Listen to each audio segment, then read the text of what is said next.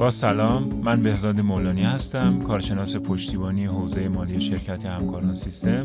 با سری پادکست های حرف حساب در خدمت شما هستیم موضوع این قسمت از پادکست بستن حساب های سود و زیانی هستش.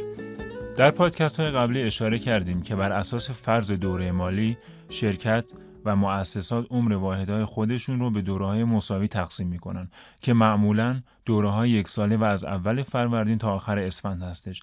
حالا شرکت ها در پایین اون دوره دوست دارن که عملکرد یک سال گذشته شرکتشون یا مؤسسه یا واحد اقتصادیشون رو قضاوت کنند. اینجا منظور از عملکرد سود و زیان هستش.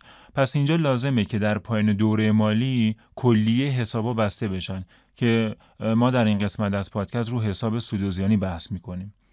اما حساب های موقت یا حساب سود و زیانی چی هستش؟ حسابهایی هستن که عمر اونا محدود به یک دوره مالی هستن و ماندهشون به دوره مالی بعد منتقل نمیشه.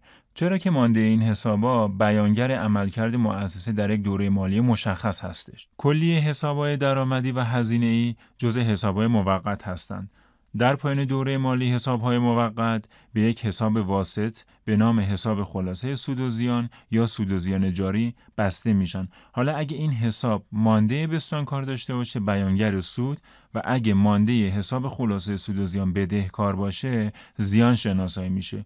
حالا در آخرم این حسابها رو به یه حساب انباشته منتقل می‌کنیم.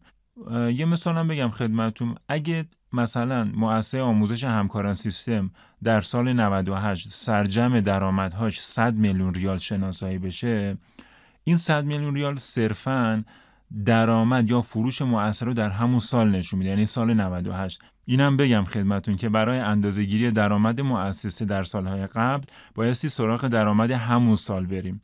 برای هزینه مؤسسه آموزش همکاران سیستم در سال 98 ما سرجم 70 میلیون ریال هزینه کردیم پس ما در سال 98 سی میلیون ریال سود به دست آوردیم.